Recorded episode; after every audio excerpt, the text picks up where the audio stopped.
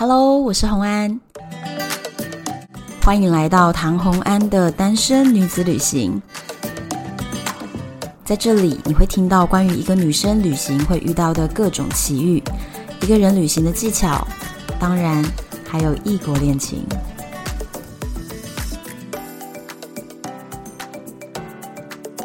欢迎回到旅游的单元。今天这一集呢，是我自己期待很久的一集。因为我请到这个来宾啊，应该算是我自己都没想过我可以请得到的一位来宾。我们先欢迎来宾，然后我再来跟大家分享一下，就是到底我们有一个什么样的渊源。先欢迎小薛。Hello，各位朋友，大家好，我是小薛。我们今天是台日连线录音，诶对，我现在人在日本的千叶自己家里中。那我现在就可以讲了，就是我之前最早最早知道你呢，是因为。我在二零一三年的时候，准备要去日本玩一个月，然后我中间想要骑机车旅行。那为什么会有一个想要骑机车旅行的想法呢？是因为当时的那位前男友，他喜欢骑老的机车。我们在台湾就是会骑老的机车，那所以老机车其实就是 Honda 的那种。嗯哼，你知道 Honda 的大本营就在日本啊，所以我们到那边的时候就是想说，我们有没有办法在日本真的也骑到机车？那最初我们其实是想要租老机车，但就租不到，所以我们后来就一直上网研究，然后我们就特别指定说我们要骑一个很老款的，其实那个老款就是很像金旺的那种。嗯，我们在日本称为是呃，它叫做 Super Cup。就是本田小狼哦，Super Car，对，我们那个时候就是租本田小狼，但是其实是新车。那个时候你到底二零一三一四那个时候你已经在日本工作了吗？啊、呃，还没有诶、欸、我回忆的话，我应该是一五年开始，一五年五月开始在日本工作。对，所以当时你应该不会是直接联系我。我们那时候就是一直用翻译把它翻成日文，然后跟他说我们想要这样的车，然后说我们要在哪边租。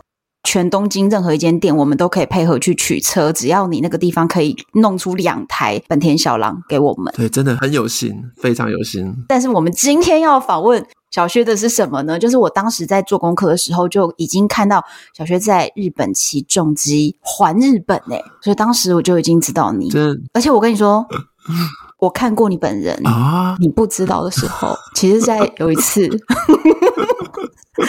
听起来有没有觉得我是一个奇怪的粉丝？我我我，因为其实我能上你的节目，我我觉得我觉得是我荣幸，你知道吗？我说我想说，哇，那个洪安的节目真的很夯诶，我我我我够这个格吗？这样子，我其实我会很担心。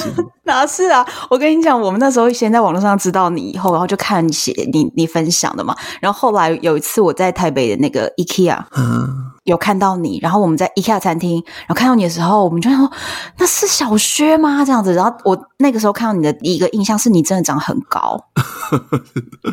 幸好幸好幸好不是说哇你长得很胖，听到不是很高，欸、还蛮开心的。你那有多高啊？呃，我一八四，对，但是我体重也蛮夸张的，就是对。我觉得你就是不是那种干扁瘦瘦的。你是一个整个人体型就是非常能够驾驭重击的那种很健康的一种体态，这样。然后那时候就想说，哇，哇就是看到看到你的时候，就所以其实我曾经远远的看过你，真的太有太有缘分了。对，我我的确很喜欢去 IKEA，没错。所以那好，我还是先介绍一下旅日重击达人小薛的一些经历哦。目前是在日本从事重机出租的一个工作。以前的很厉害的经历是挑战过重击环日本，还有一次是重击横跨美国。这两个我都非常羡慕。其实我真的很想要完成这样的旅行。之前也把这两个旅行写出来，写成书嘛，对不对？对。然后还有自己的旅行的 Vlog，在 YouTube 频道可以看到你，对吗？现在还有吗？哦、呃，现在的话比较偏生活随手记录这样子，不是说用经营的角度，等于说在替自己的生活做一些记录，让自己以后可以回去看日本的生活。对对对，就是日本放羊 Vlog。哦，像上。一个礼拜，我们去北海道玩，然后在雪地上面开车滑雪，这样之类的。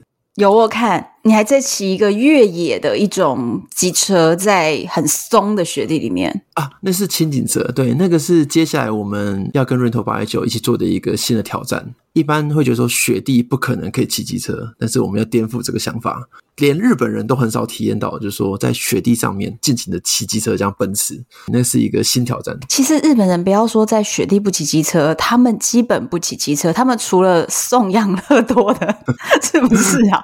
他们骑机车的人很少哎、欸。呃，其实这个东西啊，我们要往前追溯一下的话，大约在八零九零年代是一个摩托车的黄金巅峰期。对。对，当时其实我们可以从比较贴近我们生活的例子来讲，例如漫画哦，或是影集，它的主角基本上就是要起重机，哦、为什么呢？因为帅。对对，就是那个时候，所有少年漫画它都会让主角起重机。嗯，对。好，那时间慢慢推，慢慢推，慢慢推，你会发现说，现在的不论说是漫画啦，还是动画啦、影集的主角，他们是搭电车，有没有？哦，对对对对对。对时代慢慢在改变，对，好，那其实摩托车的销售量啊，在日本的话是的确是一直下滑，一直下滑，一直下滑。嗯，但是最近蛮妙的是说，自从肺炎肆虐全球，嗯，大家就是避免三密嘛，哈，然后就是不能出门啦，结果在这么险峻的时刻，摩托车的销量突然反弹，因为大家觉得有新鲜空气，是不是？对，就是骑摩托车出去就不会有密闭空间的问题，你知道，你不会说在电车上面很危险。嗯有种浓厚接触，对，像我前阵子啊，上上个月搬到前夜，嗯，OK，搬家的同时，我就跟我的前公司那边联络说，哎，我希望我能够买一台摩托车，希望他可以帮忙。就他跟我说，现在摩托车买不到，缺货，这很不好意思，对，缺货很夸张。就是我哪怕我只是想买一台一五零的摩托车，嗯，也不好意思，你要排队，可能半年，哈然后甚至一年。对，真的很夸张。你捧着钱去经销商说：“你好，我要买车，就不用杀价了。”他也是跟你说不能接订单，或者是说要一年后这种感觉，哇，是很夸张。这个简直跟买特斯拉一样的意思了，就是要等呢、欸。就是对，像台湾的话是大家都骑摩托通勤嘛，嗯、然后那重机是一个玩具，一个生活态度。那在日本也类似是这样，就是说重机大家通常是拿来做一个兴趣，嗯、对，因为它其实相较于汽车，它是比较贵的。嗯，没有想到说在这个时刻居然可以再重新的让这个销量起来，我个人觉得很惊讶，而且我也很看好这个情况，就看好未来市场，说不定就变成一个新的流行。在疫情之后，大家可能更多更多人会想要在日本骑重机。对，因为我觉得说喜欢摩托车的朋友都有一种味道很相似的灵魂，就是喜欢自由。奔放，有时候骑出去遇到别的日本人，嗯，只是在休息站休息一下，然后就互相成为朋友，那种感觉真的非常好，真的好。哎，你是哪一年去日本骑车环岛的？呃，我是在二零一一年，已经十二年前了。哎，对，哎，十一年前，对，现在二零二二嘛，对，是十一年前，对，哇，对，快一轮，快要一整轮了。当时你怎么会有这个想法呀？诶，这个如果要从很细开始聊起的话，要从很久很久之前，因为我在二零一一嘛，对，然后那我在二零一零的时候，嗯、那因为我到日本打工，当时就是在网络上面做我的生活分享。你为什么会去打工啊？呃、打工度假？应该说类似，对，就是我们就要当打打工度假好了。可是可是你这你 这个签证不是很奇怪吗？你到底怎么去那里打工的？非法打工？呃。没关系，我们就当做是我们打工度假吧，你知道吗？对，好对，因为你看这么久这么久的事情，我们就先默默的飘过。对，那当时在打工之余呢，我就租了一台，呃，它也是打档车，然后它是汉达的 Ape 五十，哦，猿人五十，对。如果大家有兴趣的话，可以 Google 一下，它是一个很可爱、一个小径的，就是轮子是小的挡车。当时也是住千叶，蛮巧的。嗯，我甚至最远，我有从千叶骑到北海道，骑五十 CC 摩托车。你说在当年打工的时期，你就这样子搞？对，而且当时最好笑哦，我我不知道大家记不记得，二零一零年当年没有智慧手机，当年最多是 Future Phone。哇哦！我不知道大家记不记得，就是 Nokia 还是当道 S 四十六十都好像还没出来吧？好有年代感的是。对，我讲一个比较快的，当年还没有 iPhone，对，就这样子。嗯哦、当年还没有 iPhone，OK，、okay, 没有 iPhone，没有智慧手机，没有行动网络，当时我就不可能有导航嘛，你知道，嗯、就是没有手机导航。我从千叶怎么骑到北海道呢？我用人体导航，什么意思？我跟你讲，真的真好笑，我真的我觉得回想起来超超超好笑的，就是我看地图。我说哦好，我往东边骑就撞到海，那东边在哪里？就看太阳。对，那我就往东边骑。好，撞到海之后呢，我就左转，那一直骑，我就到北海道。就这么好笑的一个想法，我就出发了。还可以这样？对，真的路上一直 迷路，迷路啦，没没有油啦什么的。对，就是你这难怪会迷路诶、欸、对我，我一直想象说，哦，我应该了不起，骑个两天就能到吧？就骑了四天这样子，一路上乱找。完全乱找住的地方，这样 OK。回想起来也蛮有趣的啊。那分享这些东西，就因缘际会的进入了网络媒体圈哦，哦。那我就成为一个菜鸟的网站摩托车编辑。你的哪个网站？Mobile 零一？对，Mobile 零一。对，那那是一个当时在 Mobile 零一上面非常的红哎。嗯，没有没有没有没有，小咖小咖，就就就。因缘际会，当然，就 Mobile 零一是我的一个贵人，嗯，让我踏进这个圈子，嗯。那我觉得说用摩托车交朋友这个事情，我是有很高的热忱，嗯。我当时就有一个感觉说，哎，这是我的天职。往后我的事业是要建筑在这个事情上面，就像我前面讲的嘛。你问我说：“哎，为什么你跑去日本打工啊？”嗯，对，因为其实当时我还很迷惘，说我不知道我这辈子要干嘛这种感觉。哦，对，直到这个契机，知道说：“哎，好，我喜欢骑摩托车。”那我喜欢用骑摩托交朋友，当摩托车编辑就是这个天职的感觉，就突然找到一个自己真的很热爱的事情了，而且它刚好又可以变成你的工作。对对对，我觉得其实跟宏安的经历有那么一点点像，你知道？但是我觉得我觉得我规模小你太多了，这样子。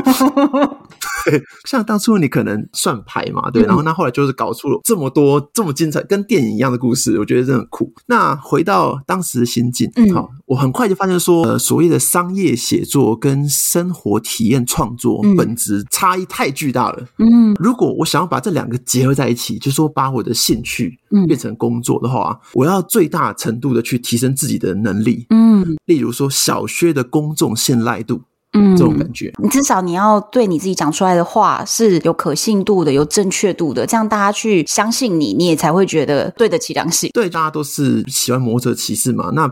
凭什么我要去听你讲东讲西？只是这种这种感觉。那我就在想说，那我要怎么做？那我后来就想说，哎，好，那我做一个壮游挑战好了。哦，所以我挑选了最喜欢的国家就是日本，嗯，作为第一个首次壮游的目标。其实我以前学生时代也是不爱念书的，是这种坏学生 哦，Q 嘎音啊这样。嗯，只有日文是我唯一认真学过的东西。嗯，然后这时候就牵扯到在日本要想要租一个摩托车很辛苦嘛。对，对，其实我当时已经会日文了。嗯，但是我在会日文的情况之下，我发现说我很难去租到我想要的车。我真的四处碰壁，我一直问，一直问，一直敲，一直敲，最终真的皇天不负苦心人，我租到我当时最爱的重机，就是雅马哈的。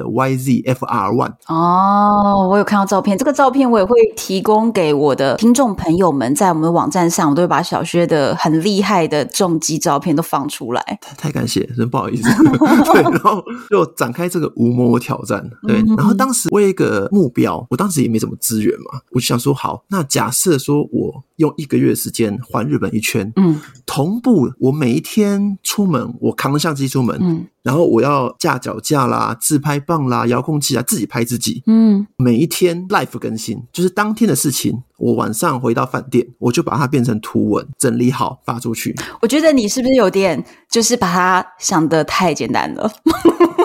我觉得这工作量好大哎、欸嗯，我觉得是要一个团队做的事情哎、欸。其实我现在回想起来，我也。我也不知道为什我当时怎么做到的，我真我真的不知道，太厉害了。当然就是压缩睡眠时间啦，然后舍弃一些景点啦，这样子对。那我的目的是很简单，我想要跟所有的朋友一起冒险，嗯、就只有这个方式才能够带着朋友冒险。当然，哇，那是时代问题啊。就像像现代有直播，嗯，大家可以用直播一起走，对不对？还可以接受什么呃直播上的动内之类，对。在那个年代没有那东西，对，我熟悉的方式就是图文创作，所以我只能用这种方式来带大家一起走，太不容易了。可是你真的达成了。其实当时我是很天真的觉得说，希望能透过这个挑战去充实我经历。我日后分享相关题材可以更有说服力，嗯，人生事业版图可以更进一层楼，嗯，或者是我比较中二的讲法，就是说，呃，我想要变更强哦，所以这就是你当时实现你自己机车来交朋友的这个人生目标，它现在算是第一个短期目标，就是要先完成日本的环岛。对，当时就很天真啊，就没有想太多，然后一个一个一个冲劲，同时想这这么多很现实或很有目标性的东西是一回事，嗯，另外一方面，我觉得回归初心，骑摩托车让我感受到自由。嗯，我会觉得说，我骑摩托车每一秒，我都对于这个世界这么漂亮，我很感动。嗯、对，这个事情是无可取代的。嗯，所以说，我觉得说，万一失败了，我也没有关系。我相信我原本就是要做这个事情才诞生出来的。哦，很热血 耶！所以，说说了这么多，我我记得有一句话让我很感动。他是有一个著名的登山家叫做马洛里，嗯、他有一句话，就是有人问他说：“为什么你要去爬圣母峰？”嗯、对，他就回一句：“Because it's there。”嗯，因为他在那边没有别的理由。嗯，他在那边，我们就是去爬它。对，就是为什么我要去骑车呢？嗯因为路在那边哦，因为路就在那边，所以你就是要去骑。我就要骑，对，我我要去我没去过的地方，这种感觉很单纯啊、哦！我实在太喜欢这句话了，而且我我看了你的就之前分享一些东西，我觉得你是一个很热血的人呢。感谢感谢。就是在这一次我们在讨论访问主题的时候，我都还是觉得你的热血跟十年前你没有变呢，你还是一样很热血耶。我，我常常笑称自己，嗯、我还是二十一岁，心态上嘛。我在欣赏你，对，因为我觉得你真的就是还是保有那个热血的 DNA。因为很多人随着年纪，你可能问他十年前他做过的事情，他现在已经没有那个热情去讲那件事了，或者是说他回顾给你听的时候，他的状态已经不一样了，你是感觉得到。可是我跟你聊这个事情，我觉得你跟十年前你真的还是一样，你内心对那个摩托车的爱还是一样很大的。常常我其实自己会担心说，完了，我长不大，你知道，就是。呃，彼彼得潘症候群。可是我跟你讲，我也是类似，有点类似这样子的人呢、欸。嗯、就是我觉得我我现在的人生是我很喜欢的一个状态。然后我当然希望我自己会进步，但是我不希望我自己老。就是我说的老是心态的老，对，不是不是外表哦，真的是那个心。就是我不愿意自己有一天也在那边老气横秋的说：“哎呀，就是、啊、我当年怎么样？”对，对我不想让自己变那样的人，所以我就是一直让自己的整个。整个意志和精神都维持在我还是觉得我二十几岁那种状态，所以我懂你，我懂你。对，我会觉得说，现在的我还不是最好的我，我还可以再往上走，再往前走，我还可以走更远。对，哪怕到现在，啊、对我们没有打算要下坡啊。我们现在还在一个登山的 过程，对不对？对对对对对。诶，那你当时啊，就是我有看到一些你之前的分享，有提到，其实当时为了想要进行这个骑重机环日本的这场冒险，嗯嗯，其实你把你所有的积蓄都梭哈了呀。对。因为当时其实刚出社会嘛，真的口袋也没有多少钱。嗯，当你身上没有资源，呃，因为我们哦讲钱俗气，我们讲成资源哈。嗯，我在架构这个事情的时候，我常常裹足不前，我我就没有钱啊，没有资源啊，我怎么去完成这个挑战？嗯，我好朋友他叫超人，嗯，他在一个非常关键的时刻提出一个非常厉害的观念，这个观念呢，到现在还是非常深的影响我。嗯，他就说，你有没有钱？跟你要不要去追求梦想完全无关。哇，他直接点破你耶！对，对我来说很震撼。但其实我当时第一次听到的时候，嗯、我马上举出很多反论。我说：“诶，不对啊，嗯、我买机票要钱，我租车要钱，我加油要钱，住宿吃饭，我任何事情我都需要钱。那我没有钱，我怎么追梦？”那超人是这样解释的。嗯、他说：“那我假设现在我就给你一百万，你明天就能出发吗？我待在那边。”对，我回答不了这句话，就让我彻底想通了。的确，追梦钱不是最重要的事情，对，最重要是说你去计划了没有？对，而且你准备好把那一步踏出去了没？对，计划它不用钱。对，我们就反过来讲，当你说你没有钱，所以不能做，结果我给你钱，你还是做不了，为什么？因为没计划。嗯，所以横竖你是需要先计划的。对。这才是重点。对，很多朋友可能听到我这个挑战，会先问你花多少？嗯，其实我甚至稍微有点忘记，但我记得很清楚的一件事情就是说，我实际去计划之后，发现说，诶，它不可怕了，因为它从一个很模糊的东西追寻这个目标，那、嗯、这个目标的道路不清楚，你就会害怕。那、嗯、当你计划之后，这条路就越来越清晰，你就越来说，诶，我做得到哦，我可行，或者是说，诶，我。做不到，但是我修改方式之后，我能到那边，对，就会变成一个很切确的方向。对，这是差很多的。而且说不定你这样子计划出来以后，发现不是你原本想象的那么大笔的钱，原来其实是很多没有错，可是可达到。而且你看到了具体的目标在那个数字在那里，突然觉得其实还是可以的，对不对？特别是当你真的用心去追求一件事情的时候，很多东西你就变成说，我一定要做到，我更要做到，因为你已经投入下去了，你已经把你的精神、把你的灵魂丢进去了。对，这比你丢钱下去还要更有动力，因为你投注了心力，就是那个心力让你觉得，对，这就是我的血汗，我的精神都放在这里，我不能放弃。对，没错。嗯，我当时啊，就是跟前男友一起去做这个计划的时候呢，其实我们当时的计划是比较简单的，在你这边一定就是小 case，因为我们是在日本东京租车，嗯、那骑到箱根。然后再从湘南，然后再绕回东京，对，是不是很短的一段？这个路线其实很热门，我觉得跳的很不错，真的。真的吗？对对对对。可是我跟你讲，嗯、我们的难度是因为我们是骑那个小狼，对。然后你知道日本就是有很多的规定，就是为了要保障骑机车的人的安全，没错。所以他这个小狼在出场的时候，他就设定时速不会超过五十。哎，你知道这件事情吗？呃，我我想先请问一下哦，你们当时租的小狼啊，嗯，是五十、九十还是一二五？可能是五十。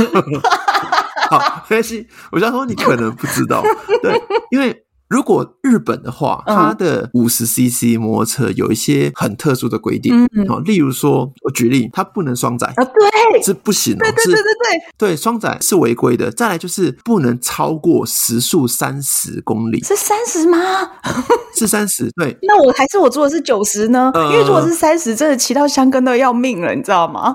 对，因为三十真的太慢，三十会连呃，怎么讲？如果说你下坡的时候，你会被脚踏车超车，甚至可能呃那种妈妈骑那种电动助力车会很轻松超越了，对的，对，所以说就听了之后怀疑说，诶，你会不会是租到五十的版本这样子？我可能是说可能是九十，因为至少我上我上了香根啊、哦，好。那因因因为 因为我记得 Super Cup 没有一二六以上的，所以说你们应该是上不了高速公路跟快速道路，然后甚至有些付费道路可能也不能走，但是应该不会只租五十，因为会真的很很慢很慢。我等一下，我现在我现在就把我们当时留一个粉丝页。好，OK，我现在马上。哎，等一下哦，我要我要那我要我要看牌吗？你 等一下我你说牌吗？等一下我我我找一下。我找一下，我有没有就是更早以前的照片传给你看？因为它造型是一样的，它五十九十造型是看不太出来的。那我找一下最早的，我们当时租了那两台小车，然后由于就是你刚刚讲的不能双载，所以呢，我们还一人就骑一台，那再加上我们要移动，我们是背包客这样，所以呢，每一个人自己骑的时候，背后还背着自己的那个超过头那么大的那种大背包。所 所以我们在路上都被警察临检，警察觉得这两个人形迹可疑，就是非常好笑的。对，我现在正在看 Honda 的官网，他们 Super Cup 的那五十跟九十外观上，我现在是没有任何差别，就看起来一样，对不对？可是那应该是九十吧，因为如果是时速三十，我真的要疯掉哎。对，那我跟你讲，当时我骑这个啊，我们要骑到香根去。油门吹到底的时候，上坡呢，可能就还达不到那个时速，就最高时速上不去。因为其实有我们有一个重量，下坡的时候，就算冲再快哦，可能它的设计里面就会有一点自动的挡煞，你知道吗？对，不会真的像普通一颗轮胎滚下去那样子滚，它会有一点刹车的效果。对，所以呢，不管我们就算怎样的俯冲呢，时速还是提不起来，反正就是一个很搞笑的状态。然后，因为这种车子就是长得很像金旺啊的这种车，它其实骑车的时候的感觉是，你的坐垫跟你的两个把手都会因为那个引擎而震动，那个震动感是很明显的。所以，当我们终于一整天骑骑骑骑到箱根的时候，就算我们把车都停好。我跟你讲，一直觉得我整个晚上都一直觉得我的两只手跟我的屁股都是麻的，全身散掉，一直震动震动，非常多个小时，真好笑。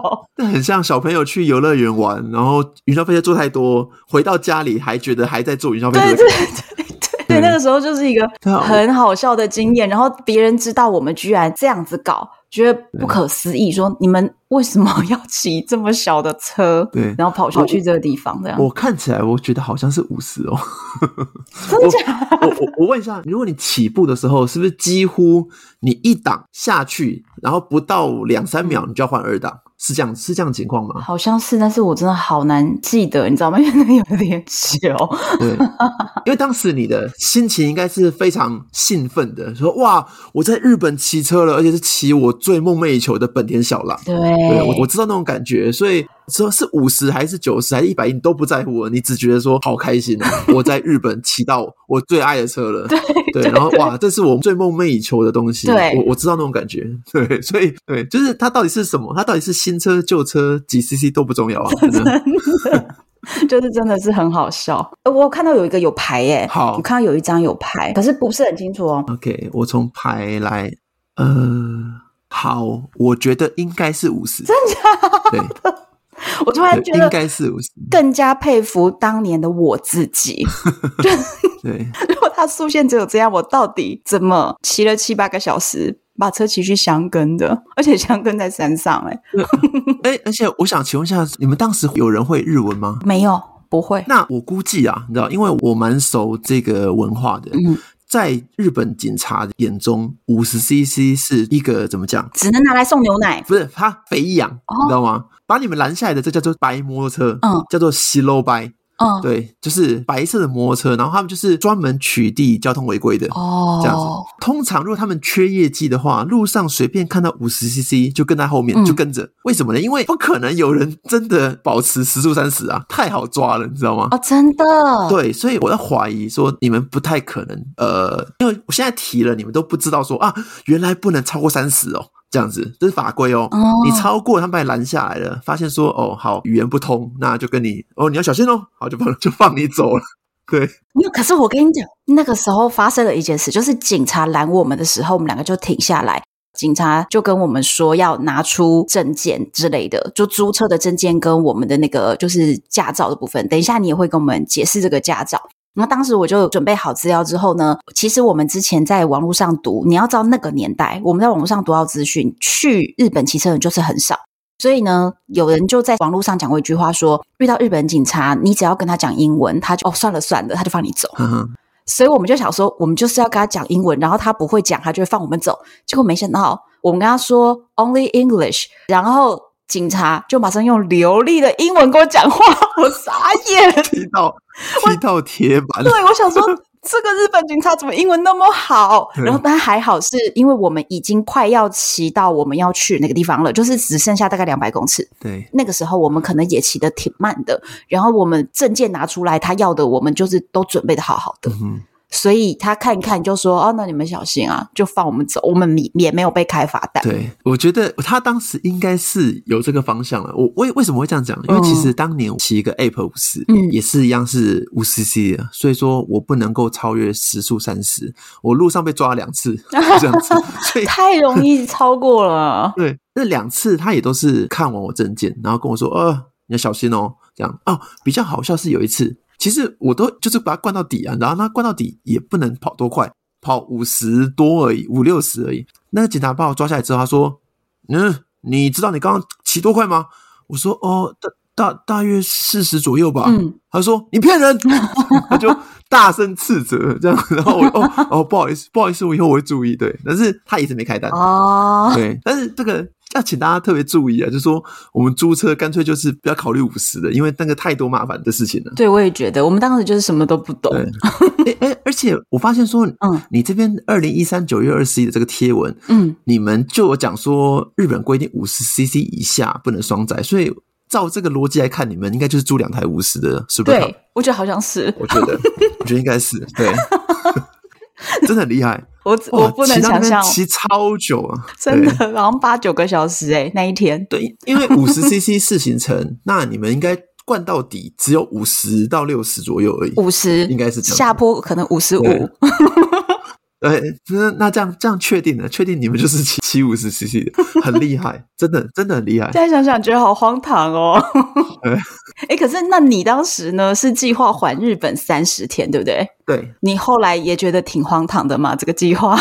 哦，我现在回想起来啊，特别是我这几年很频繁的带重集团，所以我有很多很多长途的旅游的经验。嗯，我确认一件事情，就是说三十天环日本是非常蠢的事。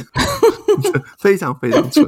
为什么？因为太赶了。对，真的时间太短了。因为日本，如果大家都没打开，可能就说哦，就这样子而已嘛。但是我们换个单位，日本的土地面积是台湾的十倍大，十倍。嗯，对。那当然，其实不能这样算了。认为是你可以想象说，那你要三天环岛，连续环十次，这种感觉太赶了，真的，真的太赶了。所以说我大部分时间都在赶路，所以你等于没有办法停景点呢，可能拍张照你就跑了。欸对，很多我值得或必须要去踩的点没踩到。其实踩点这件事情排其次，我觉得更重要是说，如果你的旅行中没有带有一个充沛的空间，那你可能会没有那个心情去体验到路上的意外或惊喜。嗯、对，就会比较局限这样子。嗯，真的。所以其实后来觉得应该把时间加长。对，但是当时我觉得这权宜之计啊，因为毕竟。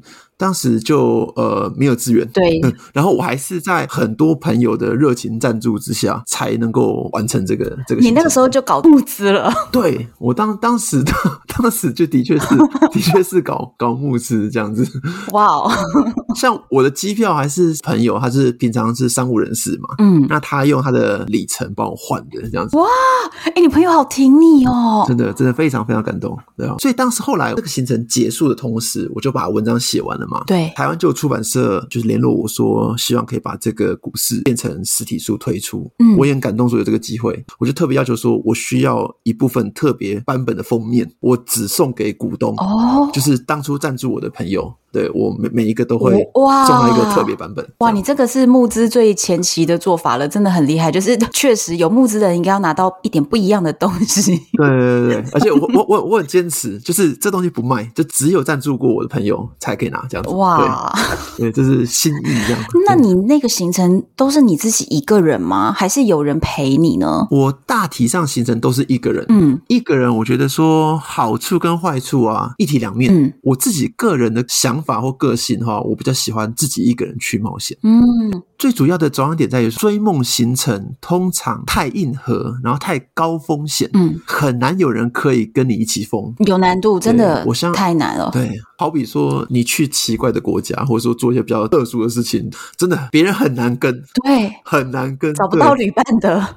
嗯、呃，好处啊，如果你长时间一个人，你会处于一个高度专注的情绪。嗯对当下的风景啦，然后气氛啊，你有更高的感受度，然后所以说你可以创作出更有灵魂的东西。我是这样子的感觉。哎，我同意耶，我同意。不过当时就是像前面有提到的，我的好友超人，嗯，他是喜欢拍电影的人，他有计划说他要拍纪录片，哦，然后他当时跟我提议说，那我飞去北海道跟你会合。嗯我帮你侧拍，真的很有趣。就大家当时都没有人有钱，所以说他就只能够陪我北海道那一段，嗯、这样子。他自己自费，所以他自己自费，没错，跑去北海道那一段陪你骑车，然后还拍纪录片。美国他也去了，好感人哦。美国他也去了一半，真的 假的？我我们冲的东西都很极限、很边缘，这样子。这个朋友真的太猛了，太屌了，真的。像我在北海道差点撞到鹿。那真的很惊险，就是鹿跟我擦身而过。有，我有看到那个影片，当时其实是网站上面的一个热门影片，还上新闻，对不对？对对对对，就我好像上了几个电视台的新闻这样子。嗯，因为那个那个路真的是瞬间突然就对，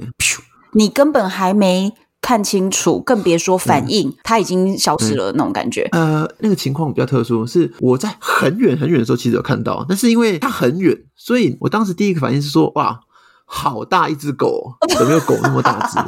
对，我的速度很快，它也很快。对，等到我确认说，哇。不对，它是鹿，而且超级大只，应该比我的重机还要高。哦，那我看到之后，我已经准备要刹车，然后我开始在想说，好，我要怎么样平安的把这个车刹下来？嗯，然后它会不会还是一样撞到我？对，很多很多的思绪在我脑中疯狂的。因为因为这个路，你怎么知道它突然要不要转弯？对，我完全不知道。对，然后我跟他交汇的时候，我自己体感，我觉得是低于一公尺以下的，是五十公分左右。他从我车头削过去，哇哦，对。对，当时如果我没有那么注意，或者说运气不好一点的话，嗯、可能现在就没法跟大家聊天。对，对，因为车速也很快，对不对？当时对，所以后来我在北海道，我真的是都骑慢，因为野生动物真的太多了。你真的不知道什么时候冲出来耶！然后那个影片真的超惊险，我也要把那个影片放在网站上跟大家分享。对，这个影片是历史性的一刻啊！真的，我们当时发生完之后，先安抚好心情。嗯，下一块就是你有没有拍到 这样子？对耶，对，对，你有没有拍到？就是抽卡，然后备份这样子。对，真的。马上对，太重要了。果然是专业专业在记录的人会讲的话。那这样子的一个三十天的旅程啊，你每天都在赶路的一个状况下，我很好奇一件事情是，你的住宿是提前就定了，然后每天要赶到那个住宿点。还是骑到哪里住哪里？呃，我当时是每天骑到下午的时候，嗯、休息的时间，我就掏出电脑，嗯、开始找附近哪里有适合住的地方。嗯、其实这是一个完全错误的事情。哦，真的吗？我我我觉得啦，因为我当时踩了很多很多雷，哦，这给我很大的启发。哦骑车跟开车旅游的不同之处太多，对，那最主要就是安全性问题。哦，骑车肉包铁嘛，嗯，那开车铁包肉。好，不论你是开车还是骑车，你都必须要在最良好的精神状况下，确保自己的安全跟别人的安全。对，那你要有好精神，就必须要有好好的休息。对，那好的休息等于就是好的住宿。嗯，那我当时真的是踩了很多很多雷，特别是民宿，我觉得觉得太可怕了，你知道吗？真的。你就是想要住，就是把预算压到底。所以你就会有时候住到一些莫名其妙的住宿点，是不是？呃，应该说民宿这个东西啊，除了价钱不稳定，其实它很多时候还不见得便宜，真的，真的不见得便宜。啊、不像是连锁商旅会有一个固定的品质，你可以知道说它一定是干净的，它一定有什么设备。嗯，好，民宿真的乱七八糟。嗯，所以说当时我是有勇无谋，然后这样去做。但是后来我的所有行程，我都会先规划好住宿点，而且是提前订好。然后反复确认，并且把行程安排的比较安全一点。那如果说有比较紧的情况的话，那我就会为了那一天的行程去做前后的调整。哦，对，我觉得说这是一个，等于是这么多年来这么多次旅行之后，你后来得到的一个经验做法。对，我我个人觉得当年是错的，这样。可是我刚刚一开始听你讲的时候，本来是要跟你说，我因为也常常有那种就很长的长时间的旅行。然后我真的也是背着背包，当天才在找隔天的住宿。我常常这样，对，我所以我可以理解说为什么我们一开始会这样子做，是因为你真的不知道你会走到哪里，所以你没有办法早早的就去定好了。对，而且对你来说，那一次是你第一次环日本，没错。很多地方你根本也不熟悉，那这个时候我们没有办法去很确定我们的行程，也没有办法确定一天会骑多长的距离，可能今天比较累，骑得短，对，所以你就不敢先定，因为你怕你定了，到时候赶不到那个地方怎么办？对，所以我的旅行的时候，我那时候也是常常这样，就是今天才在定明天，也是会这个样子。对，如果是要真的能够达到像你讲的，我们要认真的规划好每一个住宿点，其实一方面是必须是一个比较熟悉的一个路线，对吧？呃，我想想看哦，当我们规划一个很长时间的旅程的时候，我们会知道，就是说，哎，我根本就不确定前面的行程到底能不能好好的稳定前进，那我不敢定后面的，那我干脆我们边走边定吧。对，对，就这是一个说真的有好有坏，嗯，对。但好处就是很灵活，坏处就是你没办法确认说你的住宿品质，甚至有时候因为你当天才想定，结果你最想住的地方，抱歉，客满了。你必须要赶路去下一个很远，而且可能是真的很远、很远、很远哦的地方，反而就会增加了当天的负担了，因为你就是已经订不到住宿了。对，因此我觉得累积这样子的经验下来，我觉得最理想啊，嗯、当然就是说旅行就是各种无止境的意外 惊喜跟意外，同意同意，惊喜跟意外。对，所以说最理想是我们花很多精神、很多时间去计划好环节，并且万一我们发生状况，我们怎么去做调整，例如说这个饭店是可以 cancel 的，嗯，例如我到这个地方我觉得好漂亮，我想要再多待一天，好，行，我后面的马上做调整，延一天，然后更改住宿什么的。如果你订的旅馆是可以容许这样子的话，那是最理想。嗯，如果不行的话呢，那就是要把行程拍得比较安全一些。如果你只是一直赶路赶路的话，我觉得会损失很多你原本最想最应该得到的旅游的惊喜。对，蛮可惜。嗯，那我要问一个，就是有经验的人才回答出来。我觉得你宁可以给我们答案的，就是说，如果是像你这么多经验在日本骑车，你会建议说一天的那个路程呢，是安排比如说多少公里，或者是说骑多少小时，对是有没有一个你的这么长以来的心得，然后有一个数字？这样子来讲哈，呃，因为每个人的状况不同，所以我觉得很难一概而论。但是我假设以我好了，嗯。首先，我不会以公里数作为依据，嗯，对，因为理由是，如果你上高速公路的话，你可以很轻松的一小时推进八十公里之类的，对对。如果你是在市区的话，你一小时可能只推进二十、三十、四十，不知道，端看你有没有停下来做什么事情，塞车啦、红绿灯多啦，或之类的，嗯。所以说，我觉得建议不要用里程来去当行程的那计算的范围。嗯，现在有一个很方便的工具就是 Google Map，嗯，Google Map 虽然它没办法。去判断当时的交通情况，但是它能够给你一个基准值，说，哎，你从 A 点到 B 点开车会花多少时间？哦，对，我个人会建议说，尽量控制六小时、八小时。八小时，你确定 OK？不会很累吗？我说我的话啦，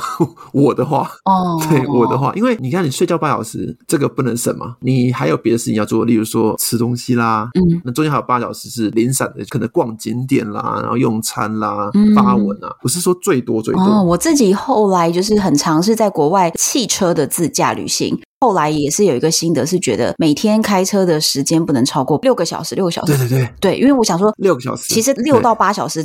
感觉只差那两小时，但其实那两小时会非常累啊、哦，非常累。对，没错。对对对，所以我后来就是都尽量压在六小时之内，即便是有人轮着开车，我都还希望是在六小时，因为坐车其实也不轻松。对，舟车劳顿，坐车的状态其实也是一个蛮消耗，所以就是我后来如果是旅程安排的话，汽车的自驾我都是用六小时做一个依据。对，所以你也觉得机车差不多嘛？对不对？我自己自认为啊，我比较特殊，就是我骑车我。真的不会累，我真的没有任何印象，我骑车骑到累。打瞌睡完全没有，哦、就是我骑车会很有精神。嗯，甚至在美国横渡的时候，嗯、我有一天骑超过十二小时以上，骑疯了！天哪！对对，我我我记得有对，然后而且还是连续哦，就是一直骑。我记得那时候每天我的里程都超过七百迈，七百英里，夸张英里对，所以都是一千多公里这样子。哦、你这样就等于每天都绕一个台湾呢？对，对，我每天都绕台湾，真的哎。所以我刚刚说我个人我会。抓六到八，但是看他的每个人不同的情况，每个人的答案都不一样。哦，可以一开始先抓松一点。总之绝对不能勉强。为什么呢？像我们刚刚讲，汽车你可以很轻松的说，哎，我开累了，开到休息站。嗯，甚至说我找一个停车位眯一下，哪怕只是眯十五分钟。对帮助都很大，嗯，但是摩托车不太可能让你这样做，对，摩托车太难，摩托车你可能到休息站好停下来，你总不可能趴车上睡吧，对不对？嗯、对，所以说我个人会觉得摩托车要要有更高的安全系数去执行它，所以我们宁愿保守一点的安排计划。对对对，那你在日本租重机这个部分呢、啊，你可以跟我们大家分析一下有几个我们要准备的东西。第一就是关于在日本到底用的是什么驾照？好，那个马上提到一个非。常重点中的重点。嗯，其实台湾的朋友要去日本骑车是超级简单哦，超级简单。嗯、台湾朋友，你只要带你的驾照，哦、嗯，不论是汽车、机车、重机，你去各地的监理署临柜申办驾照的日文译本，嗯，一百块，而且是现场几分钟直接发行，马上就可以拿到。对，马上可以拿到。对，顺带一提，你拿到之后你要注意一下，因为台湾的驾照有分汽车、机车，它是分开的嘛？对，日本是同一张。对，就是台湾朋友。要去申请重机的日文译本，监理所发出来是汽车的译本，对，将会不能用，对，这边要特别注意一下。哦，还有这个细节，对，一个 tips，对，好，你拿到的正确的日文译本，你搭配你的有效护照跟台湾驾照，嗯，这三个文件，你就有拥有在日本驾驶车辆的权利。嗯，而且最棒的是，适用范围是比照台湾法规，意味着说台湾的驾照是什么样子，到日本就适用那个样子，而不是要靠日本的驾照规则。哦，我举。个例子哈，因为台湾的摩托车驾照基本上分三种，一个是五十 CC 以下，对，轻型机车；第二个级叫重型机车，它是超过五十到二五零以下，嗯，大型重机就是二五零以上无限制。嗯，日本的分类的话，它是五十一二五四百无上限。哦，我懂了，它的集聚规定是不一样的。对，它是不一样的。这样子的话，就是说你并不是套过去之后你被降级或者是升级，没有，你在台湾是中医驾照。那你在日本就可以骑到二五零这样子的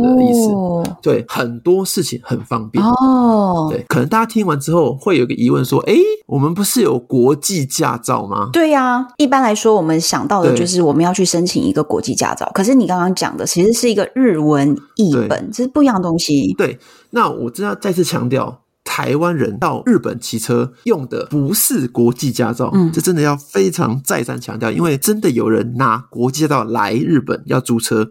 但是我只能跟他说抱歉，不能租。嗯、那大家会觉得，嗯，为什么我去美国或是我去哪里，国际驾照没问题啊？对，我去欧洲骑车的时候也是用国际驾照，为什么到日本不行？好，其实这会牵扯到很多政治问题。嗯，我们把它很简化来讲，就是日本不方便承认台湾发行的国际驾照对不方便。好，那我们怎么解 怎么解读？大家就自己去想一下。OK，回到之前，像我来日本要环岛的时候。还有之前要来日本租 Super Cup 的时候，都遇到很多很多的阻碍，对不对？对，因为其实之前日本的摩托车出租店基本上是不想租给外国人的。我那时候就有发现这个问题，但是我想要问你，就是以你这么了解一个日本的文化呀，到底为什么呢？因为其实我觉得最主要的第一个，汽车跟摩托车它最大的不同就是汽车停在那边不会坏掉。它绝对不会坏，但是摩托车，我们不要讲车祸、摔倒之类的，嗯、它有可能只原地你没有站好，支架没有立好，它就倒车，嗯，然后就坏掉了。摩托车是一个很容易损坏的交通工具，嗯，在语言不通的情况之下。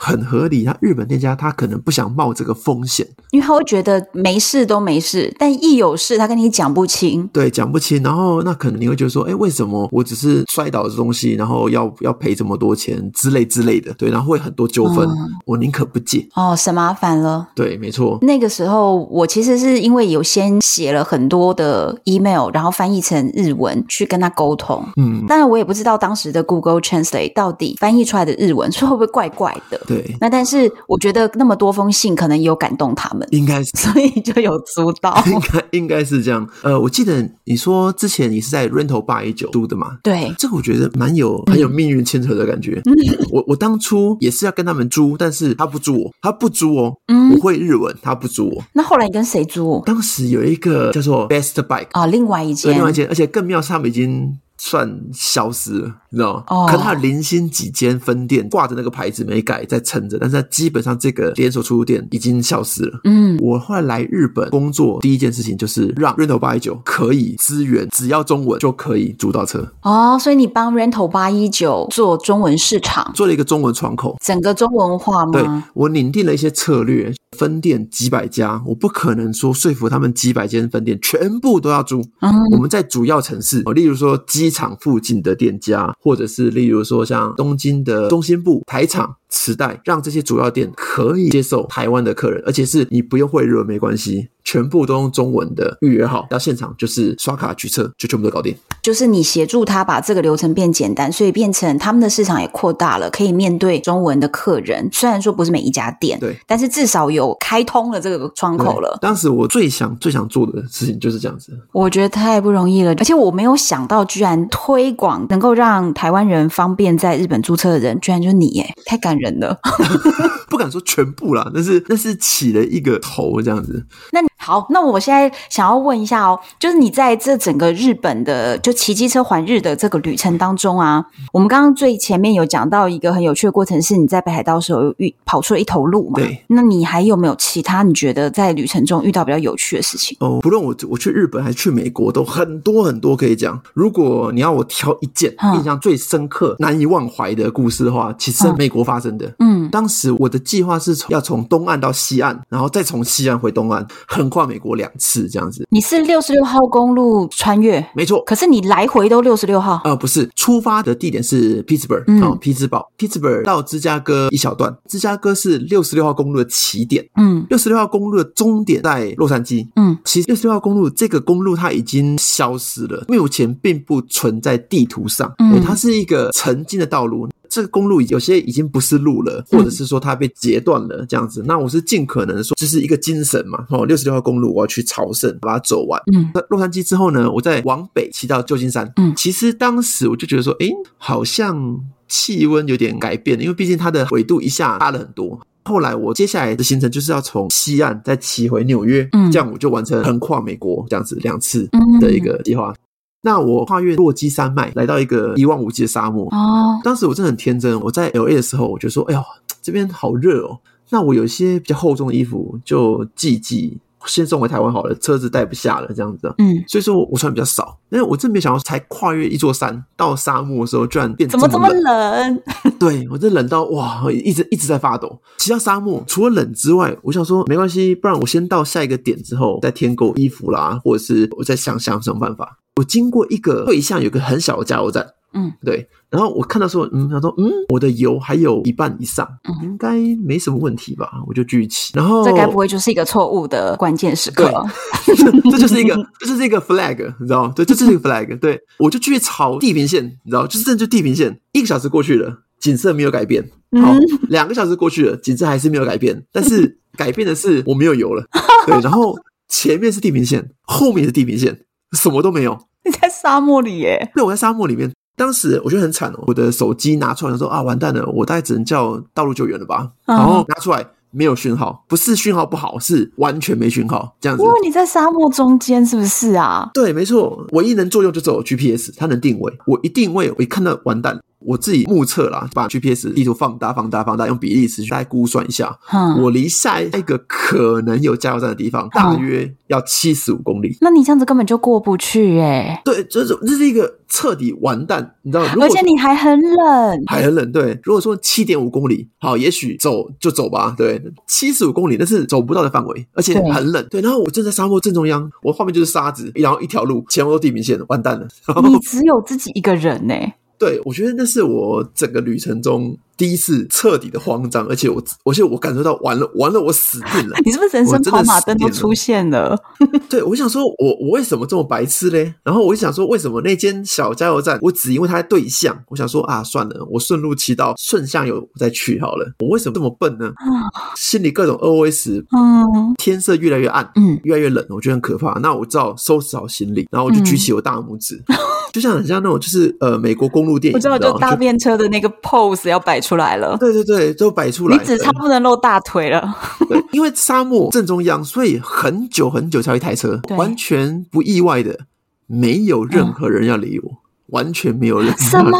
有车经过，但是没有人理你？对，因为其实大家可以想象一下，前面有提到我一百八十四公分，我亚洲人，然后我长头发，嗯、在沙漠正中央，试问。试问是你开车过去，你会停下来吗？当然不会停啊，对不对？会有一些担心，对，你会觉得说，嗯，知道干嘛？就是很 哎、欸，可是。我觉得一开始那个状态已经是停惨了，对。然后接下来看到一台一台的车开过去，可是却没有人停，嗯、我觉得那个心情真的是越来越绝望，超绝望。我也不知道该怎么办。其他有哪个好心人，哪怕能够帮我打电话也行，嗯、就想不到有一个拖着大货柜、很大很大的卡车，嗯，居然停下来了。他就是那种大到说，他看到我到停下来，可能还多开了一百公尺左右，因为他停不下来，他要刹车距离。对 对对，对他停不下来这样子，好。然后我真是哇！我用尽了我全身的力气大喊：“谢谢，谢谢你！”然后就狂奔过去。哦，那个司机他是一个俄罗斯人，美国国籍，第二代，他是移民的。嗯，他叫做拉迪克。嗯，年轻的帅哥，嗯，为什么他愿意救我呢？那是因为他平常他也骑重机，哦、他也非常非常爱爱重机，所以他是看到你虽然说是一个亚洲人，但是你旁边有那个重机，所以他可能瞬间他有理解到你大概是遇到了什么重机上的问题，没错，所以他是看着你那台重机，觉得他要帮你那种感觉，对他看着，哎呦哦，这车子，哦，这个人在旁边，哦嗯，招车好，那肯定是抛锚了，对，我们就像第一次见面，他居然就是他愿意载我去下一个城镇，大约七十五公里，嗯，因为他的卡车。是柴油，他没办法把油抽来给我，他必须要带我去买汽油。嗯、对，可是他帮你载走去买汽油，他有要把你载回来吗？对，他就是载过去又再载回来，天哪，这么夸张！我其实光到这边我就已经感动到我不知道该说什么了。然后接下来接下来的情况你知道吗？又好笑又感动。嗯，怎么好笑了？就是我们千辛万苦隔了好几小时，天也完全黑了，然后沙漠冷冷到不行。那我们买了油回来，把油灌进去，发动了，很开心，耶！机长，哦呀，我们以后再联络，谢谢你哦，太感动了。好，要走了，我的车又坏了，为什么？因为我当时不知道我哪根筋不对，你知道吗？我有买一个很高级、很高级的碟刹锁，它是有防盗机能的，嗯，遇到震动它会叫，它是很难被敲坏或者是锯开的，对，很高级的防盗锁。嗯、我也不懂为什么我我在沙漠中抛锚，我居然要锁这个锁。汽油买回来，我很开心，我也忘了这件事情。那好死不死，在我发动车的时候也没有叫，所以说当我灌好油，准备好，你忘记它还没拿下来。哇！对，它就坏了，锁死在那边。天啊！就你才刚发动起来，然后往前踩，这个轮胎没走半圈，它卡住了。对，它卡住了，花了这么多精神，然后再次遇难，我我我我崩溃，我真的崩溃。对，当时打迪克他超冷静，他说：“放心，我们有两个人，我们一定能够解决这件事情的。”他超帅，他超级帅，他就马上去把车上的手电筒啊、探照灯啊拿出来。然后他可以翻出他的卡车的维修工具，嗯，他就在沙漠中半夜，嗯，帮我把整个后轮卸下来，再把碟盘卸下来，嗯。然后再全部装回去。哎，那是他有这个技术哎。对，我还没有。我觉得他这么喜欢骑，我这么喜欢。对，他是上帝派来拯救你的哎。对，他是天使。对，真的。对，我当时就说哇，完了，我我我已经不知道该怎么该怎么感谢他了，你知道吗？我我当时觉得，我说我钱包掏空，把钱塞给他都不足以表达我的感动。嗯，对。很快，我想通一件事情，我跟他说，我有一个点子。嗯，我说我希望这台重机我可以送给你。啊！你居然决定要把你的重机送给他？那是你去为了那个美国行，在美国买的车，对不对？对，因为我事前有研究过，美国的租重机的产业更不是那么亲切，所以我决定买一台重机，骑完之后卖掉会是比较好的选择。租不如买就对了。对对对，我就结果现在你没有要卖掉，你现在要送他哦。对，我就想清楚说，哎，我说我有个点子，我这个车我想要送给你。然后拉迪克他就惊讶说：“啊，我们第一天见面，你要送我一台摩托车？”我就跟他解释说：“我很珍惜我们的这个缘分，然后我感谢你帮助我。对”对对，我真的非常感动。对，那这台重机是我买来要挑战横渡美国的。对，结束之后，我希望这个重机能够送给你，它会更有纪念价值，比起我把它换成钱带回去更有意义。是对，因为它的这个一百五十公里的道路救援，再加上还要帮你修车，修车，对这个。是天使的存在啊！真的，后来我们就成为真的就是很奇妙的友情。我后来顺利的把车骑到了牛泽西的亲戚家，我完成了这个横渡美国的挑战。嗯，他是住在洛杉矶，因为他卡车司机嘛，对，他有请公司说有没有任何机会是可以送货到纽约，那他也刚好瞧到这个机会，哇！所以说他就再到纽约的时候，对，跟我见面，然后我就把车送给他，哇！对对，真的非常非常感动。这个照片在连载上都有，我会提供给我所有的听众朋友们看。就我天啊，这个世界级的友谊！就更妙的是后续的故事，还有对，还有后来我们就是保持偶尔会联络一下。对，那其实我的英文没有那么轮转，嗯。我的技能点数都点到日文上面去了，我英文就是 乱讲派的，然后我我也不怕我我讲错，我就是尽量讲。嗯，我们就联络。他有一天很开心的跟我说：“哎、欸，小薛，我有一件事情要跟你分享。”嗯，我说：“哎、欸，怎么了？”他说：“他跟他的女朋友求婚，他同意了。嗯”他就跟我说：“其实这个女生是我们那件事结束之后，他在一个聚会上认识，第一次见面就聊得很开心。他就说：‘哎、欸，我有一辆摩托车，那我们骑去兜兜风吧。’他就是骑着我送他的那辆摩托车去把妹，对，去把。把妹对，就大家大家去山上一个湖兜风，然后大家去散步。嗯、他说他们第一次约会就是骑我的摩托车。哇！他女朋友怀孕，就是他老婆怀孕，所以结婚。对，然后就结婚，生下一个很漂亮的女婴。哇！我知道说这个很扯，好像八竿打不着，跟我没关系。但是我总觉得，总之这个生命跟我有关啊，有关。就是、我认为有关，因为要不是那一个晚上的一百五十公里道路救援，对你送了他这个车。接着他用这个车把到了这个妹，对，就没有现在他的下一个很棒的家庭，对，对不对？我觉得说这种缘分真的非常非常难得，我觉得很很感动。我觉得你知道那一台车，它就是现在是他们家传家宝了，你知道吗？一个记录这样子，对，好重要存在哦。我觉得这个太厉害了。所以说，我觉得这已经不是说旅途中有趣故事的规模，这已经延伸到我完全没有想到的方向。嗯，我觉得这个故事非常让人感动的地方是，你最初最初有一个很小的想法，是你要用骑车这样的一个兴趣去交朋友，而这个故事其实就是你真的因为你爱车，然后也因为遇到了懂车的朋友。所以你们就成就一个跨国的友情，嗯、然后成就了这么大的一个故事，真的哇，好棒哦！台湾人跑去美国骑车，遇到一个俄罗斯人在美国开卡车，这样子，对，真的，而且他还会修车，哎，这个很厉害，哇，这个故事很感动，哎。最后问一下。你有说你现在人在日本工作吗？对。那当时就是你其实都人还是以生活在台湾为主，跑去日本骑车，跑去美国骑车。对。可是那为什么后来会跑去日本发展了呢？呃，而且还做跟重机有关的工作。对，去日本或去美国都有出一本书，对，当做做这个这个挑战的纪念。嗯、其实出书的那阵子蛮有那么一回事的哈，像说办了签书会啦，然后宣传活动啊，还有拍过长荣航空的广告。有，我有看。对，那个时候，当时同学看到，我就说：“哎，哇哇，那真的是你吗？”之类的。对，但是其实这件事情并没有立即的让我的人生有很明显的转变，就马上飞黄腾达都没有。嗯，我出了第一本书，大约要到三年多之后，嗯，这个种子才发芽。一个契机就是有台湾的朋友带着我的书去日本租车，租车的时候，老板就看到，哎呦。这个书蛮有趣的哦，怎么会有一个台湾人这样子分享日本骑车的事情？嗯、他就循线，因为上面有我的 Line 嘛，Facebook，他就跟我联络，最终就变成说我因为这个契机到日本最大的重机出入店。叫 Rental 八一九就职，嗯，他联络你就是要希望你去工作。呃，一开始只是想要交个朋友，嗯，对，一开始只是觉得说，哎，看到你的书觉得很有意思，希望有机会能够招待你来玩，然后下次来日本骑车的时候，请务必找我们。那那我就去了。哇，对，那去了之后聊到说扩展台湾跟日本骑重机的交流，哦、台湾的朋友可以来骑，因为像我前面提到嘛，他们原本不愿意借给台湾人，对，最后就有人说有没有兴趣来日本工作？当然有啊，你人生就开副本嘞。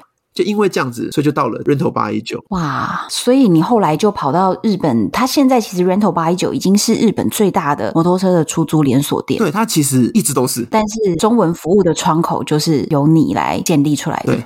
那你现在还在 Rental 八一九吗？呃，我后来是离职，然后变成跟他们是合作的模式。哦。对，我我从他们的员工变他们的合作伙伴，合作伙伴这样子。那因为我有在你的 Facebook 的粉丝团上面。有看到啊，你最近有在宣传的一件事情，就是台湾朋友可以报你的团，也跟你一样去日本骑重机旅行，对，是吗？没错，没错，这是由你来筹划的。对，就是我会亲自带朋友在日本骑车，总共是几天啊？这个行程？呃，其实蛮多种的啊。对，最入门级的关东的五天行程，嗯、五天行程其实除去第一天搭飞机来，跟最后一天搭飞机走。中间三天骑车，呃，目标是例如青井泽，包含头文字 D，当然很熟悉的头文字 D 的的实景，那或者是说富士山的路线，哇对，所以就是你有安排了一些不同的路线，然后不同的地方，因为我看好像还有北海道，对，其实全日本都有。甚至说，如果说你有很特别想要骑什么地方的话，日本我都可以。完全没骑过的话，我会推荐说从一些比较好入门的来来骑。哦、第一次，对，那之后你可以说，那我之前骑过了，那下次我想指定去骑什么地方，都可以特别去安排。我有一些疑问，因为其实我就是真的也蛮想去的。可是我最大第一个疑问是我必须要有台湾的重机驾照是吧？呃，其实这个很妙哦，你不需要啊？对，我真的 为什么？我们不是骑重机吗？还是说不一定？就是骑，嗯、只要是骑在车上也可以，还是怎样？我解释一下，我其实不需要的原因是这样子。我前面有提到台湾朋友来骑重机是用日文译本，对，并且法规的认定直接适用于台湾的规则。对，好，意味什么呢？今天你没有大型重机驾照，但是你会有普通重型机车驾照，对吧？对，就是在台湾可以骑一二五的那一种。对，好，其实很多台湾朋友会把重型机车驾照简称为一二五驾照，但是这个是微妙错误的。嗯，因为实际上这个驾照它的适用范围是到二五零以下，所以我跑去日本我可以骑二五零。对，其实你在台湾、在日本都可以骑二五零。以日本来讲，二五零摩托车不论是打挡车，例如很热门的 R 二五、BTR 二五零之类的，嗯，或者是比较更入门的，例如 Majesty 二五零或 Forza 二五零，就是所谓的大型速克达、大绵羊，嗯，跟我们一般也有一样，只是它比较大台一点点，它也是油门转就可以走。嗯，这种二五零 CC 的车在日本旅游上高速公路绰绰有余。哇，所以其实只要有这个在台湾的中型机车驾照，对，在日本就已经可以租了二五零，那多了二五零就已经可以加入你的团了，完全可以，对，完全可以。如果你说一五零的话，的确是不太行，因为我们会上高速公路，跟台湾不一样。日本骑机车上高速公路是稀松平常的事情，非常非常正常。嗯、像我的摩托车也有装 ETC，如果说有需要出差或是出远门，很常用到高速公路，上高速公路是非常正常的。所以说，我们租二五零都会租二五零。那你觉得以在台湾只会骑一二五的这样子的一个能力，如果要参加你的团，然后就会在日本骑二五零这样子一个 CC 数的车子，你觉得会不会有技术上面的一个难度？嗯、个人觉得是几乎没有差。就是我我举个例子，嗯，台湾也有在卖的车叫做 Honda 的 Forza，哦，F O R Z A 二五零，就是比一般的一二五摩托车大一圈，哦，大不少了。但是它的骑乘感觉，它也是自动的，你只要转油门它就会跑，嗯，然后刹车它就停下来，它不需要打档，嗯，然后它也是一般的速克达的那种骑乘姿势。嗯，逻辑上来讲，上手是几乎没难度，嗯，几乎啊。例如有人可能觉得怕脚没踩好啊，倒车之类的，有些物理上限制，那可能可能没法避免。但是，所以可能自己体力如果有稍微锻炼一下，只要不要说，哎，连车子都扶不动啊，然后或者是你脚没踩好会倒下来啊，只要不要是这样的问题，基本上技术上是没有什么困难的。个人认为是不会差太多，对。对，这不会差太多，因为其实我这样讲好了，我有不少的团员是这样子，你知道，她是女生，嗯，她还是圆梦，她要载她爸爸啊，这么困难？对，对，就是女生来骑车，然后载她爸爸上路，或者是说，记得有一个年轻的女生的工程师，嗯，她也是看了我那本书，然后就是对日本其实很很憧憬，她有一次参加我的富山团，嗯，她在台湾原本还没有骑过挡车。出发前还练，就是去借朋友练了一下，嗯、然后来了就骑，是平安完成旅程。哇其实我们上路完全以安全为最优先，嗯，绝对绝对。当然再次强调，骑车这个事情，所有的风险哦，嗯、都是必须自己承担的。如果你问我说，在台湾只有骑一二五，那我骑二五零可以吗？我自己觉得是没有问题的。如果你担心的话，台湾先骑看看二五零的大型速克达是什么感觉。比如说去租个车练一练这样子。对，像朋友可能有车，或者是我们去租车练一下，会更安心。来日本骑车，没有人规定说你一定要骑大档车，一定要骑世间认定的大型重机跑车，没有。嗯、其实只要二五零，然后上高速公路，然后大家可以骑得开心，都没问题。所以你在这整个行程的计划上面呢、啊，你是会帮大家，因为其实如果一般人没有这种骑车旅行的经验。可能也不是很清楚，哎，那我行李的话是怎么样？是比如说是背背包还是什么的？那这些细节，如果参加你的团，你都会给我们指南。对，参加这个团的话，你就什么都不用担心了。这边会告诉你，反正你你都会完全教我们怎么做。所有你该如何准备，你该准备的，然后不需要准备的，然后你担心的都可以问。哦，我觉得不需要准备的这一条子真的是很有智慧啊。确实是，大家只怕准备太多，因为有时候你准备太多会造成一个负担。例如我遇过啦，我遇过有穿全身皮衣来骑车的，你知道？对，然后我是事前有跟他沟通说，我说真的不需要。对，他是很希望说能够有这个，他是为了想要帅吧？对，但是我觉得这个是每个人的自由啊，你知道？对，然后那我就跟他说，那没关系，只要我们你的这个决定不影响团队。嗯，连身皮衣是在赛场或者是说你在练习的时候穿的东西，去旅游的话真的很不适合。一路上他蛮辛苦的，他必须要提早去着装，才不会影响到团队的行动。因为逛街的时候他也会很热，但是我看他很满足。他把马路当赛车场穿的那一种。就是整个有点像壳一样，就是就是整个卡在身上的那一种很专业的服装哦。对，就是连身的皮衣，然后还有被枕。哦天哪，对，很很很很帅。可是他 enjoy 在其中，就是你觉得看了累，他自己不累就好。对，对我是有有沟通过这这个情况，他也了解，说他还调整步调，不会造成大家的困扰，然后他也很开心。所以我觉得这是一个 everybody win，每个人都有得到他想要的东西。我觉得也可以。对，那你跟我们说，今年你有安排吗？因为其实今年的状态其实有点特别，就是因为之前疫情的关系，所以过去的两年其实应该说是所有旅游业相关的人全部都归零了。对，那但是今年我觉得，因为全球疫苗打得还不错，所以渐渐的有很多国家开始慢慢说，哎，好像有一点。松绑或者是国界要开放的一种趋势，那所以你有今年就有规划摩托车的团吗？没错，几月份？我之前啊是除了冬季，嗯，那我每个月我都办，对，就是每个月至少办一团。嗯，今年就像你刚刚讲的一样，疫苗已经普及了，嗯，有准备松绑了。好，那其实我个人要悲观还是务实？应该说，我认为二零二二年应该还是不行哦，我觉得，但是没关系。我还是办了。我我哎、欸，你这个人真的很热血，就是有一种明知不可为为之的热血精神。说穿了是这样子。我觉得我除了我就是想办这种很莫名其妙的坚持之外，我觉得更重要的是表达一个态度。哦，来要隔离，回去要隔离，大家就不愿意来了，就不可能来了。嗯。好，那没关系，我一样打通全部的关节，比方说安排好行程、嗯、租车，然后住宿，嗯，我行程的活动啦、餐点啊，全部都计划好。我目的是要跟大家说。我准备好了，你就是 ready 的，所以只要我们愿意去，你随时就是可以带着大家出发。没错，对，就是我，即使我知道现在我做的一切都是白费功夫，哦，绝对不可能有人能在这个时候来。甚至我我想过很夸张的一个例子，比如说有某间小公司，那他们老板很喜欢起重机。然后刚好这公司有什么业务要来日本出差，那老板想说，那不然我们就当做员工旅游，大家一起去吧，然后就成了一团。哦但是我觉得这太太扯了。然后除了这个之外，哦、对我我其实我相信，我现在今年哦五月、六月、七月，我各开了一团，都不会成哦，真的都不会成。对，但没关系，就像刚刚讲的，我准备好了。哦，我准备好了的这个态度，我觉得是更重要的。可是我就是欣赏你这个态度，因为谁知道，说不定下个月就松绑啊？谁知道？因为我原本还预计说，诶，到四月可能回来隔离都是要十四天，诶，可是转眼间突然一个记者会出来就说变成十天，那我们也不知道，说不定下个月回来就只要隔离五天，对啊，再来就隔离三天，对。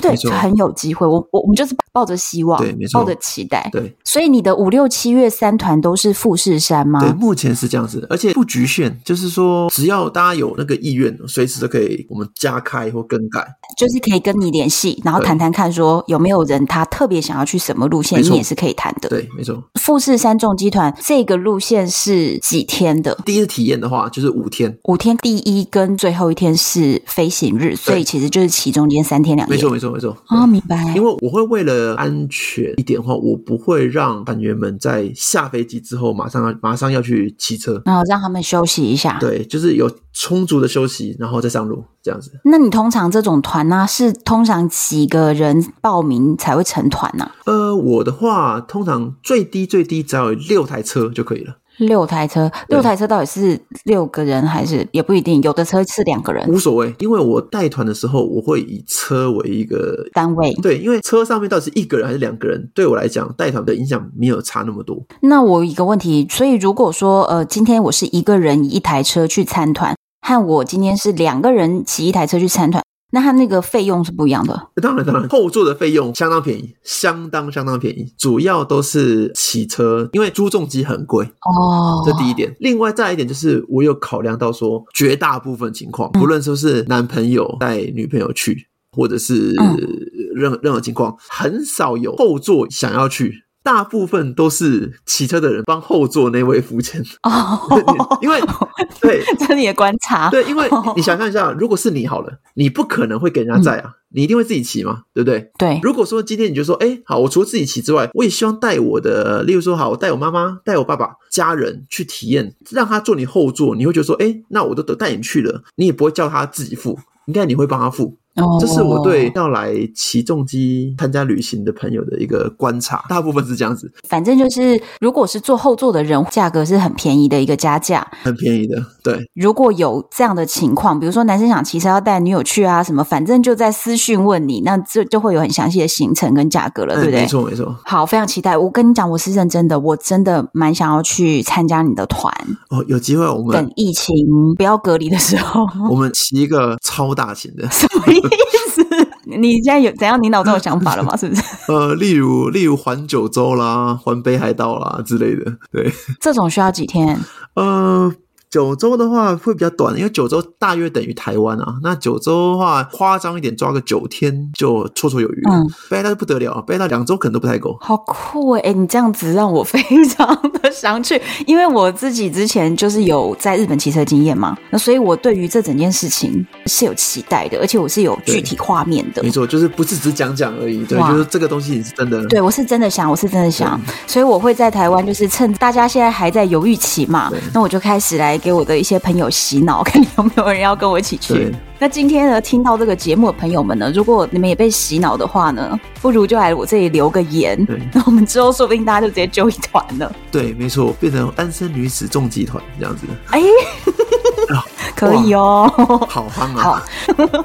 今天我会把小薛跟我们分享的故事呢，里面所有的照片都收集起来，放在唐红安的粉丝专业，或者是单身女子旅行的 FB 社团，以及我们现在有 IG，我会放在上面，让大家可以看一下，就小薛骑机车多帅气。然后还有刚刚你说那个录的影片啊什么的，我会帮大家整理出来。如果你对今天我们所聊的内容，就是骑机车去日本旅行，你觉得也有兴趣的话呢，欢迎到我们的网络上来跟我们互动，然后分享你的想法给我们知道，都会是由我亲自回复哦。敬请期待下一集。我是红安，我是小薛，拜拜。拜拜。